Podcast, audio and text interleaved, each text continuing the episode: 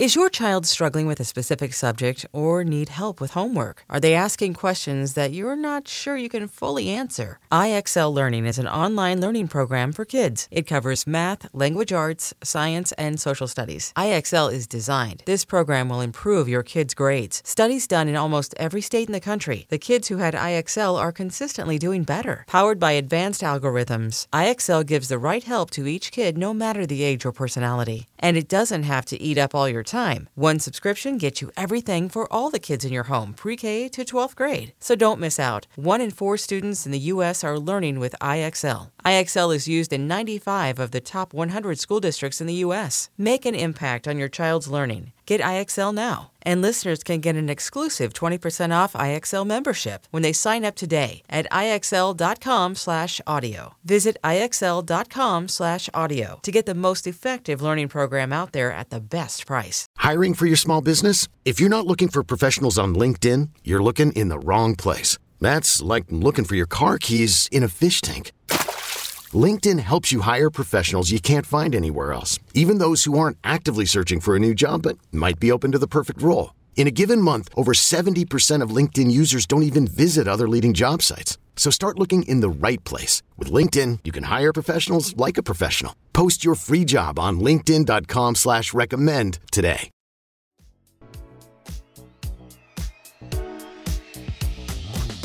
Hi, I'm Rick Martinez. I'm a cookbook author, video host, and I love a good foot massage. Oh, smart man. I'm Carla Lalli Music. I'm also a cookbook author, video host, and I have never seen an episode of Sex in the City. We would not have been friends in the 90s, just FYI. This is Borderline Salty, the show where we take your calls, boost your confidence, and make you a better, smarter, happier cook. Today, we'll discuss quick appetizer ideas, mandolin safety, and how to build your own recipe. Ooh. Yeah, if you could let me know how to do that, it would be super helpful for my career. okay, um, stay on the line after the show. I'll teach you. But before we get into it, I want to share that this week's segment of Tell Me Something Good is brought to you by the Sonos Move, a powerful and portable smart speaker for listening all around your home and beyond. Soundtrack your summer with Sonos. Discover Move plus other speakers and soundbars at sonos.com. Okay, Rick, now tell me something good.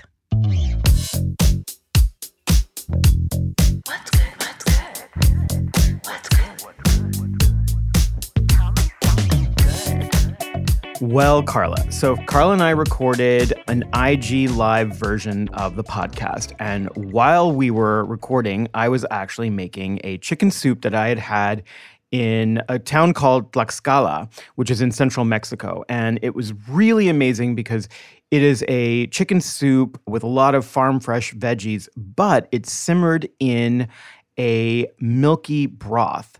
And I hadn't had it for probably three years. So I've been mm. developing this recipe for the New York Times. And so I was telling Carla how much I loved the soup when I had it.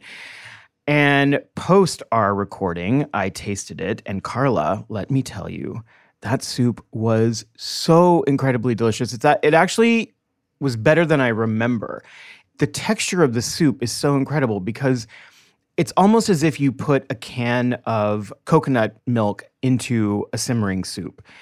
It's not super milky, it's not super creamy, it's certainly not thick, but it just has this really pleasant texture. It rounds out all the flavors.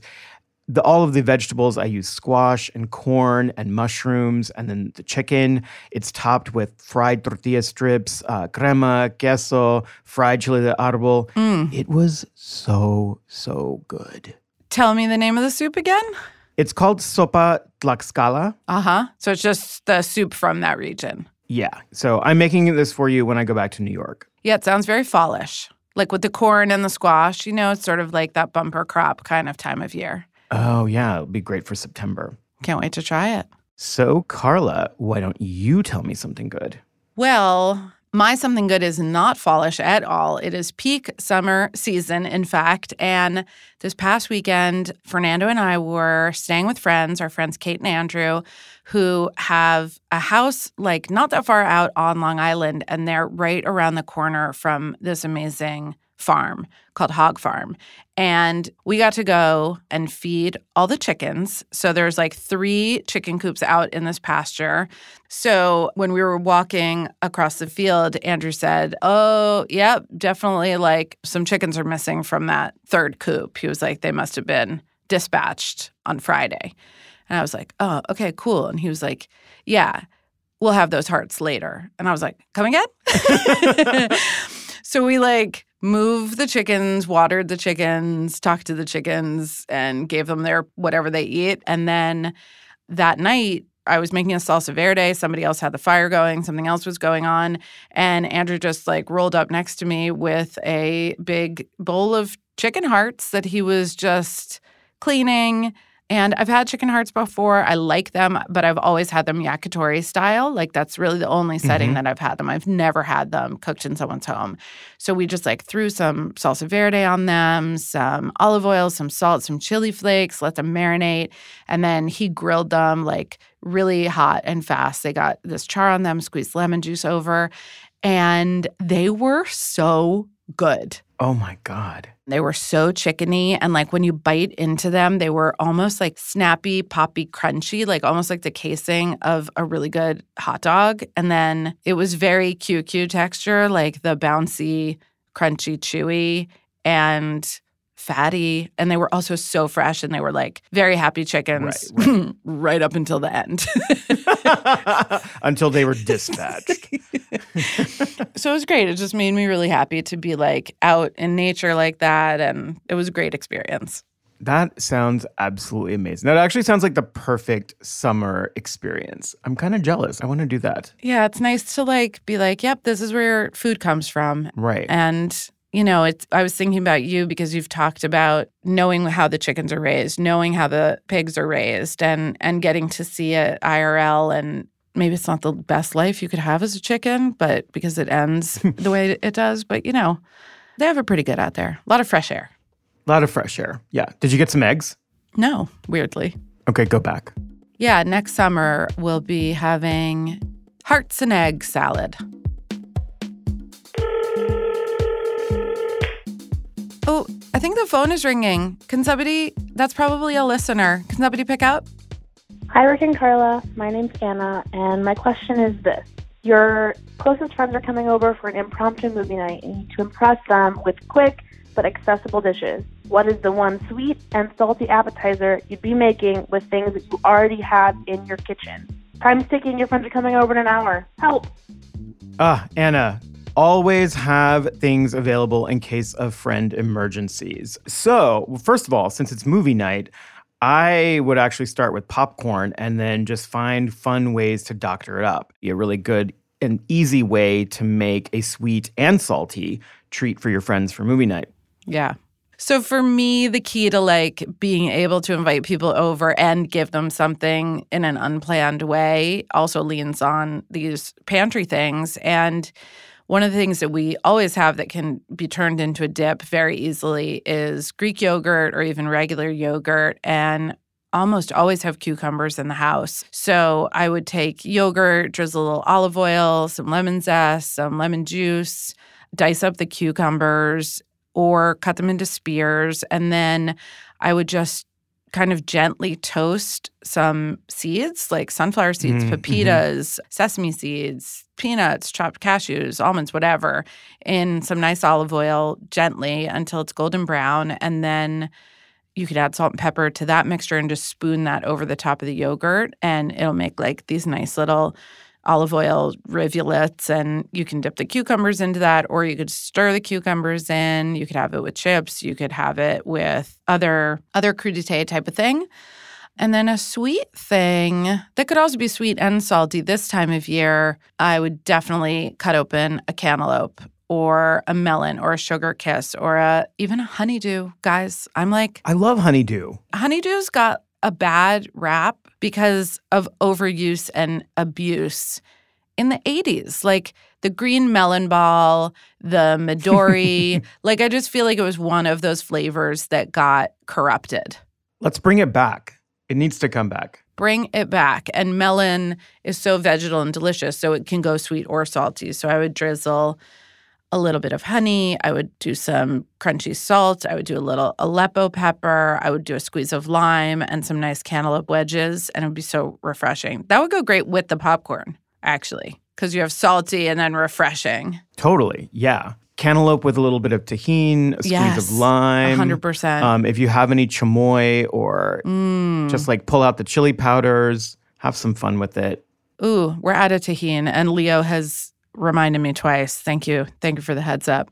You always need tahini and Valentina, which I have like a gallon of the shit. Uh, so I can actually bring you some. Amen. Line two, you're on. Hey, Rick and Carla. This is Melissa. I am terrified of a mandolin. You know, this summer I like having lots of salads and, you know, picking up fresh produce from the farmer's market, and I just end up slicing it by hand and getting kind of subpar results um, because I'm terrified of using it. And I've tried using it before, and I feel like I'm not using it properly. I'm really struggling. How do I use a mandolin I love this question because it is an amazing tool, but like any other sharp object in your kitchen, you have to use it properly. You have to practice good technique with it. And I think, Rick, you recently caught the ire of the mandolin, the mandolin safety community. I did. There was a gentleman that watched one of my videos. And to be fair, I was taking liberties with the mandolin and using it probably in not the safest manner, but it is one of my favorite tools, and I have been using it for years. Years and years ago, when I was working at ABC Kitchen and I started out on the Garde Manger station, we had several salads that were made a la minute on a mandolin. And, you know, one of the cooks told me, wear gloves. And what I ended up doing is I put five layers of latex gloves on my hand that I was using to move the vegetable over the deck so that if I got nicked by the blade, it would cut through the five layers of latex Mm. and, you know, not actually cut my skin. Now I typically don't wear gloves just because I it's so comfortable for me. I can feel the vegetable as it approaches the blades and so I know when to stop Yeah. and how much pressure to apply. But I think it's like any other tool, it's all about, you know, experience and using it. But I definitely think that for first time users of the mandolin, just put lots and lots of gloves on and you will be fine. Yeah, I think you raise a great point about knowing when to stop. And as you're shaving the vegetable down and you're holding the vegetable, and as you go, your fingers are getting closer and closer to the blade, I would just say, like, you don't have to get down to the very scrap of the nub. You know, if you're using a mandolin at home, don't be a hero. There's no there's no glory in that. And if you don't have latex gloves, I would recommend holding the vegetable with a kitchen towel. So the kitchen towel will actually start to snag way before you can keep your fingers tucked behind it. The kitchen towel will, will snag on the blade as you get closer. And that's you know, that's when to be done. Literally throw in the towel. And if you're left with like, if you're left with a nub of carrot, that's great. Put it on the edge of your cutting board, sprinkle a little salt on it, and have a little bunny snack. You know, when you're first starting out, start out with something that is going to slice much easier. And also, I wouldn't recommend julienning anything right off the bat because you need to get a feel for how the mandolin works. And so, slicing a cucumber or apples or pears or potatoes are going to be a lot easier and you'll get the feel for the device and and then once you get comfortable with it then you can you know graduate to something that maybe is a little bit more difficult. The jicama and the celery root are on like the very high end so i would not go there unless you um, you just really have an intense need for a julienne celery root salad but definitely you want to wear the gloves and do all the safety things and try and get as much experience before you jump into that. Yeah, and even if you're watching a video where Rick is going very, very fast, back and forth, back and forth, back and forth, and flying, fennel's flying everywhere, go slow. There's nothing about the mandolin that says it only works if you go back and forth, back and forth, back and forth really fast. Like, take it slow to get comfortable. And if it's not helping you be faster or more consistent, then Don't use it. Just cut with a knife. Yeah. It's all good. Do it by hand. Exactly. Yeah. Slow and steady wins the slice.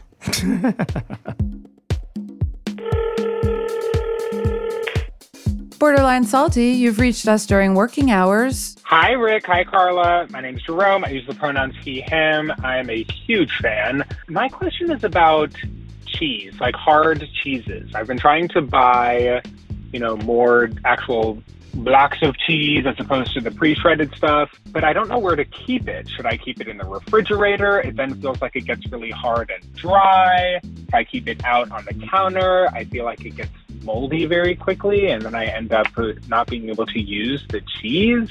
And then sometimes I like wrap it in a plastic wrap, but then it gets very wet and oily. I don't know what I'm supposed to be doing. Is it what where should I be putting the cheese? Any help would be appreciated.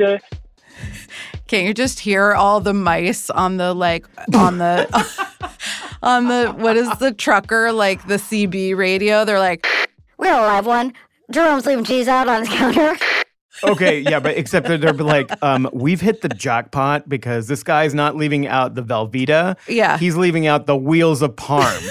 the mouse family's like, Uh, I'm calling all mouse in a radius of Jerome's house. I've never wanted to be a mouse until right now. so, Jerome, great that you're buying big blocks of cheese. Don't leave them out on, on the counter for the mice. nope, nope, nope. It's actually pretty simple. What I usually do is I just wrap it in parchment paper, or if you have butcher paper, that is also good. Just wrap it up and then put it in a plastic bag and put it in the refrigerator. Yeah, your harder cheeses can be wrapped in paper. I like wax paper because I feel like I can get it really airtight Mm-hmm. around the piece of cheese. And I read this a really long time ago in Steve Jenkins' The Cheese Book, which is like still one of the great books about cheese. You need to use a, a fresh wrapper every time you rewrap the cheese because Mm. the outside of the cheese is getting onto the paper. And the next time you go to seal it, you're never going to get like an airtight seal again. So, yeah, parchment, if that's what's in your drawer, wax paper um, is great. And actually, one of the great presents I ever got was from my Aunt Christina, who gave me at Christmas a roll of actual cheese paper, like what they use. Cheese paper. Wow. Yeah, it's like sturdier and it ha- kind of has like a coating on the inside, but it folds like really satisfying gift wrapping paper that you get like all the really nice hard corners. Anyway, I used it up. I never bought more, but that was a great gift. and sometimes if I just need to hold it closed, if it's like we said, hard cheese, so your Parmesan, your aged cheddar, Swiss and Gruyere, things that you would grate, wrap them. And then I keep rubber bands from bunched vegetables in my drawer and I'll just throw a rubber band around it to hold it closed or put it inside of a zip top bag just for another layer of air sealing. And then I think the best way to keep cheese fresh before it gets moldy or goes off is to just not buy too much. So I love like getting away from buying pre-grated cheese, which is going to cost you more ounce over ounce than buying it in the whole piece and doing it yourself. But just don't buy don't buy more than you're going to go through in a couple weeks because that's when you'll like with anything else in the fridge, that's when you're more likely to have waste. You should definitely buy in small quantities, but if you're like me and you see that big block and you really got to have it, buy it, but then do like Anna, invite your friends over, have a big party, have a movie night, make a charcuterie board, put that block out and enjoy it with your friends The mice family. and the mice. That's the after party.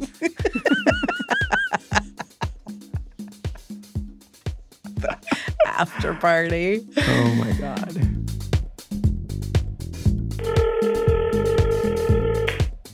Hi, Rick and Carla. My name is Natalie, and I use pronouns she, her. I have a broad question about recipe building. I have a goal for this year to test and write my own recipe, which is very outside of my comfort zone. I'm not the most creative home chef, and so that's why it's a goal for me.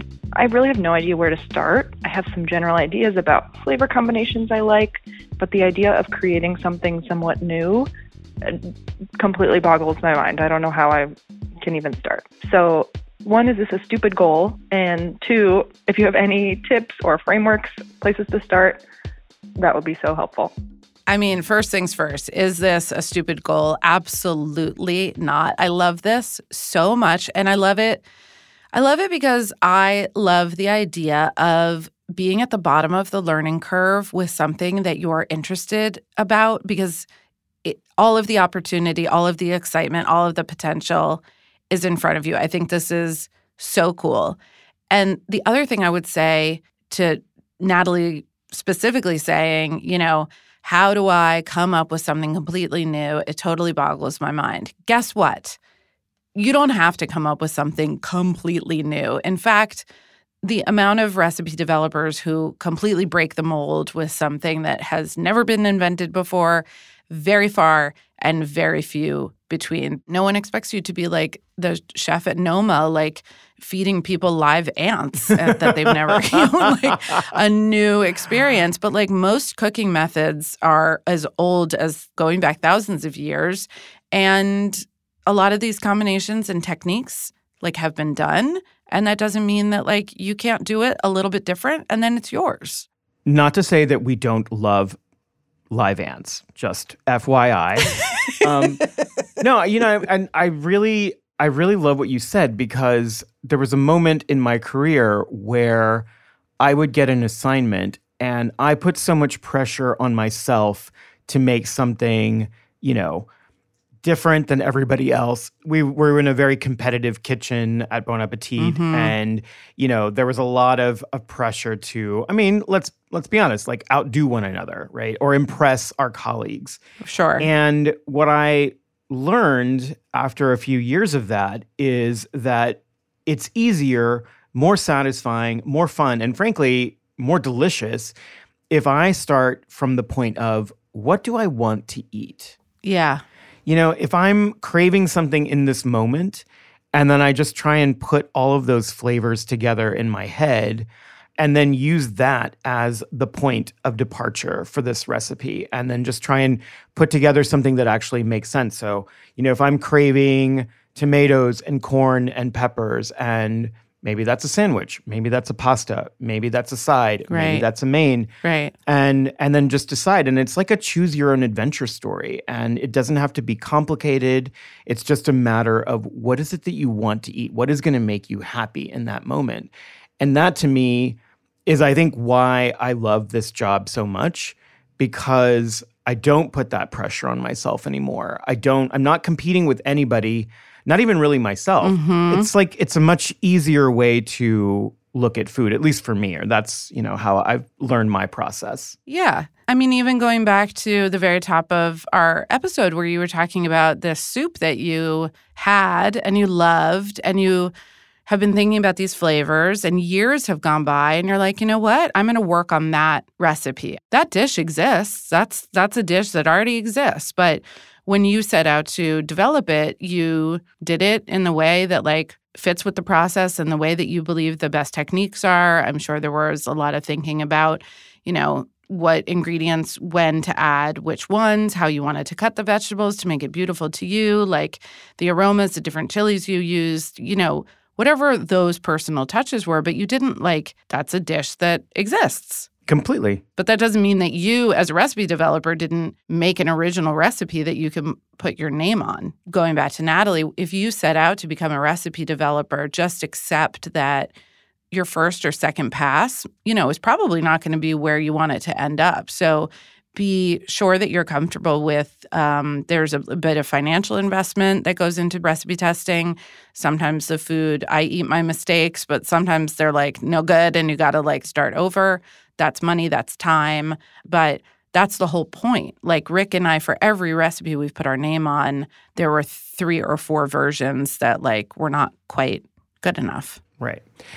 Say you know one of the things that's key when you start developing is just taking very copious notes and having a plan before you start and Mhm. you know some people have much more detailed plans than others i am the kind of cook that i will write out essentially my ingredient list and kind of make in my in my head sort of the game plan for like what I'm going to do and in what order so that I have like a, a blueprint for how to do it. But I have enough creative wiggle room that I change things. But you also need to record all of those notes. And, you know, I typically have both my phone and my laptop in the kitchen with me at all times so i can either Yeah. do a voice note i can write something down in my on my phone in the notes section or i'll have like a full-on word doc open on my laptop but it's just key because you won't remember and the, the you know the, i think the worst thing that happens is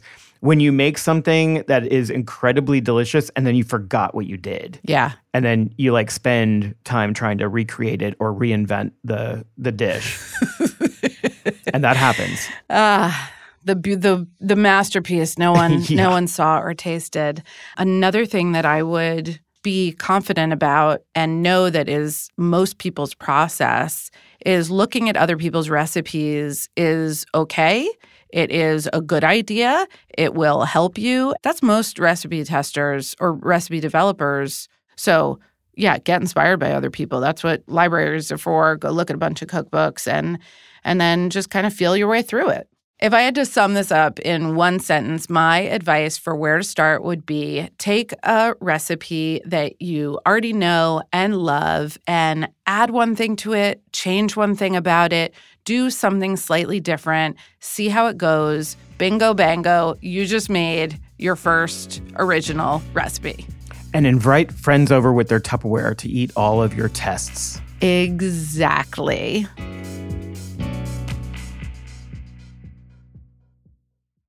I'm Sandra, and I'm just the professional your small business was looking for. But you didn't hire me because you didn't use LinkedIn jobs. LinkedIn has professionals you can't find anywhere else, including those who aren't actively looking for a new job but might be open to the perfect role, like me. In a given month, over 70% of LinkedIn users don't visit other leading job sites. So if you're not looking on LinkedIn, you'll miss out on great candidates like Sandra. Start hiring professionals like a professional. Post your free job on linkedin.com slash recommend today. Imagine the softest sheets you've ever felt. Now imagine them getting even softer over time. That's what you'll feel with Boll and Branch's organic cotton sheets. In a recent customer survey, 96% replied that Boll and Branch's sheets get softer with every wash. Start getting your best night's sleep in these sheets that get softer and softer for years to come. Try their sheets with a 30-night guarantee, plus 15% off your first order at bollandbranch.com code ODYSSEY. Exclusions apply. See site for details. Selling a little or a lot? Shopify helps you do your thing, however you cha-ching. Shopify is the global commerce platform that helps you sell at every stage of your business. From the launch your online shop stage, to the first real life store stage, all the way to the did we just hit a million orders stage. Shopify is here to help you grow. Whether you're selling scented soap or offering outdoor outfits, Shopify helps you sell everywhere. From their all in one e commerce platform to their in person POS system, wherever and whatever you're selling, Shopify's got you covered. Shopify helps you turn browsers into buyers with the internet's best converting checkout. 15% better on average compared to other leading commerce platforms. And sell more with less effort thanks to Shopify Magic, your AI powered all star. Shopify powers 10% of all e commerce in the US. And Shopify is the global force behind Allbirds, Rothy's, and Brooklinen, and millions of other entrepreneurs of every size across 175 countries. Plus, Shopify's award winning 24 7 help is there to support your success every step of the way. Because businesses that grow, grow with Shopify. Sign up for a $1 per month trial period at shopify.com slash odyssey podcast, all lowercase. Go to shopify.com slash odyssey podcast now to grow your business, no matter what stage you're in. Shopify.com slash odyssey podcast. Mom deserves the best, and there's no better place to shop for Mother's Day than Whole Foods Market. They're your destination for unbeatable savings, from premium gifts to show-stopping flowers and irresistible desserts. Start by saving 33% with Prime on all body care and candles. Then get a 15-stem bunch of tulips for just $9.99 each with Prime. Round out Mom's menu with festive rosé, irresistible berry chantilly cake, and more special treats. Come celebrate Mother's Day at Whole Foods Market.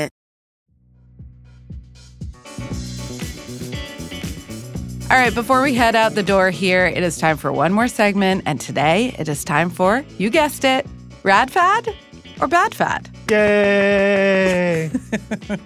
This is the segment where I make Rick watch a ridiculous TikTok trending video and we find out if we should all watch it or if we should pretend it never existed. and as always, this video is going to be linked in our show notes so you can have access to it and watch right along with Rick. All right, Rick, are you ready? This is a summary one. Okay, I am so ready. All right, great. Let's roll it. Okay, my Pilates instructor makes this drink almost like every day, I think she told me, and it's a healthy alternative to a Coke. And I am not joking you, it tastes just like a Coke, and you're gonna think I'm insane. So, do you like a splash of balsamic vinegar No. with ice in a no, cup. No, no, no, no. And then take any sparkling beverage. Yeah. Stop it. Stop it. Like I'm Oh my LaCroix, God. it could be any flavor. Any flavor. This one's the guava. It's like the summer flavor. Guava Okay, now you're and balsamic vinegar. Yes. See, it honestly already looks like a Coke, No, it doesn't. but I swear to God, it tastes like a Coke and it's healthy. No, it absolutely and it's doesn't. for you. You guys should try it out. Shut up. No. How is that? You just keep lying to yourself, lady. No. That is. Ugh. You know what's funny? If this just said, let me show you how to make a shrub, Yeah. it would be like, cool. Okay, cool. Show me. Yeah. I mean, and also lean into it. Like, put put a mm. slice of fruit in it, or put some herbs in it, and like make it a thing. But like, that is not a Coke. Sorry, no, you lose. Bals- balsamic vinegar. First of all, okay. like, oh, I'm like, I need to calm. I'm gonna breathe for a second. Okay, Breathe, here we breathe, go. baby. Here we go. First of all, I actually thought, like, when the video first started, I actually thought she was going to pour olive oil into a real Coke. And then I was already, Oh. I was preparing myself, kind of like, you know, you know how people put butter in coffee sometimes? Yeah, or, yeah, you know, yeah, bulletproof hot buttered coffee. rum. Mhm. Yeah. Mhm. So I was, I was gearing up for that. I was like, Coke and olive oil. Yeah. And Right. then I was startled by the the the black liquid that then came out of the Colavita olive bottle. Uh, also, the fact that like it's delicious no matter what flavor LaCroix you use, Right. for- that's a lie. It's just a lie. that is also a big lie. I just think if she we're gonna make a summery drink that is Yeah. healthy, that is great for post Pilates workout. Yeah. We're gonna start with some balsamic vinegar, a splash of your favorite bubbly liquid, a squeeze of lime, a sprig of mint, a thing and a this Yeah. and a what. Yeah, great. I got it. Like Great. Great. amazing, rad fad. But I'm sorry when you try and tell me you're gonna make a healthy Coke. No. It sounds like we object strictly on the branding and marketing promise alone. It's all about spin. It's all about spin. I think And you are not you are not buying this spin. I am not buying this spin. No, you can't. He's tell- spun out on this spin. In fact. Okay, Rick, this trend truly is sweeping the nation, but you tell me, is it a rad fad or a bad fad? it is a poorly named fad. This is a, this is a mad fad. This is a mad fad. Yeah. He's mad. And that's it for this week's episode of Borderline Salty. You can find recipes and recommendations from this week's episode in our show notes. If you have a question or a fear you want us to help you through, you can always leave us a voicemail at 833 433 Food. That number again is 833 433 3663. Borderline Salty is an original production by Pineapple Street Studios. We're your hosts. I'm Rick Martinez. I'm Carla Lalli Music. You can find links to our work in the show notes for this episode. Natalie Brennan is our lead producer. Janelle Anderson is our producer. Our managing producer is Agarenish Ashagre. Our assistant producer is Madia Roscoe. Our head of sound and engineering is Raj Makhija. Mixing and engineering by Davey Sumner and Jason Richards. Our assistant engineers are Sharon Bardalis and Jade Brooks. Original jammin' music from our very own Raj Makhija. With additional music from Vincent Vega, Spring Gang, and Glovebox, courtesy of Epidemic Sound. Legal services for Pineapple Street are provided by Bianca Grimshaw at Granderson Des Rochers. Our executive producers are Max Linsky and Jenna Weiss-Berman. We appreciate Anna, Melissa, Jerome, and Natalie for calling in this week. I want to um, I actually I want to thank who was what was the Radfad woman's name? That was Mandy. I would like to thank Mandy for her fad because I feel weirdly cleansed now. I feel like I had a lot of like backed up intense emotion that has now been released and I just feel so free. So maybe maybe Maybe it was maybe healthy. it was a rad fad Mm, cuz I feel good. Like and I didn't even drink it. yes. That's why they say we you love to hate whatever. Yeah. I think you just had you love to hate some healthy Coke. So, Mandy, enjoy your healthy Coke, and I'm going to have a great day now. Thanks. Classic. We will talk to you next week. Uh, hey Rick, before we go, Yeah. have a Coke and a smile. Coke is it. Wasn't that another? Wait, what? So it was Coke is it. Coke is the one. Taste the feeling. I'd like to teach the world to sing mm-hmm. in perfect mm-hmm. harm, Perfect. perfect harmony. Except I'm tone deaf, so I can't.